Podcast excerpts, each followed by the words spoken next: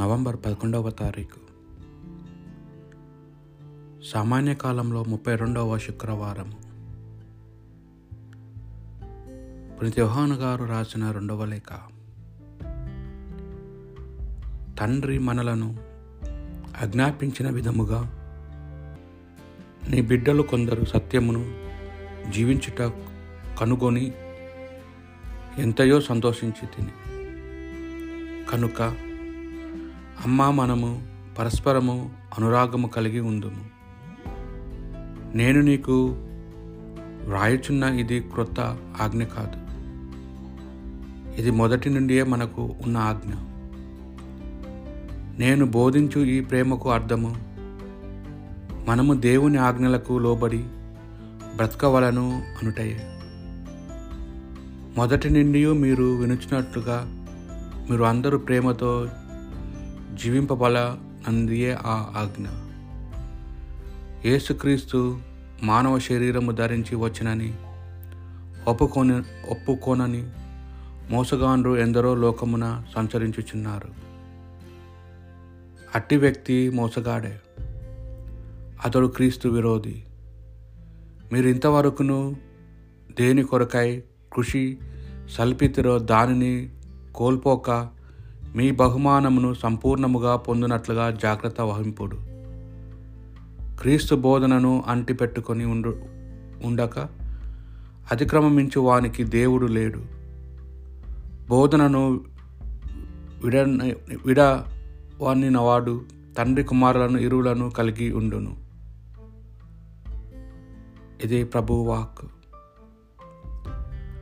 ప్రభుని ధర్మశాస్త్రం అనుసరించేవారు ధన్యులు. నిర్దోషులుగా జీవించు ధర్మశాస్త్రం అనుసరించువారు ధన్యులు. ప్రభుని ధర్మశాస్త్రంను అనుసరించువారు ధన్యులు. ప్రభు ఆజ్ఞలు పాటించుచు పూర్ణ హృదయముతో అతనిని పూజింపువారు ధన్యులు. అతని ధర్మశాస్త్రం అనుసరించువారు ధన్యులు. నేను నిన్ను పూర్ణ హృదయంతో సేవించుచున్నాను. నేను నీ ఆజ్ఞలను మీరకున్నట్లుగా చేయము. ప్రభుని ధర్మశాస్త్రం అనుసరించి వారు ధన్యులు. నేను నీకు ద్రోహముగా పాపము చేయకుండుగాను నీ వాక్యంను నా హృదయంలో నిలుపుకుంటుని. ప్రభుని ధర్మశాస్త్రం అనుసరించి వారు ధన్యులు. నీవు ఈ దాసుని కరుణించినచో నేను బ్రతికిపోయేదను. నేను నీ వాక్యమును పాటింతును. ప్రభుని ధర్మశాస్త్రం అనుసరించి వారు ధన్యులు. నీవు నా కన్నులు తెరువుము నేను నీ ధర్మశాస్త్రం అందరి అద్భుత విషయములను గ్రహింతును. ప్రభుని ధర్మశాస్త్రం అనుసరించేవారు ధన్యులు. కొంచెం లుకాసు గారు రాసిన సువార్త సువిశేషంలోని భాగము. యేసు తన శిష్యులతో ఇట్లు పలికెను. నోవా దినముల యందు ఏట్లండునో మనుష్య కుమారుని రాకయ్య అట్లే ఉండును. జల ప్రయాణకు ముందు నోవా ఓడలో ప్రవేశించు వరకు జనులు జనులు తినుచు త్రాగుచు విహామాడుచుండరి జలప్రలయము వారిని నాశనము చేసినది.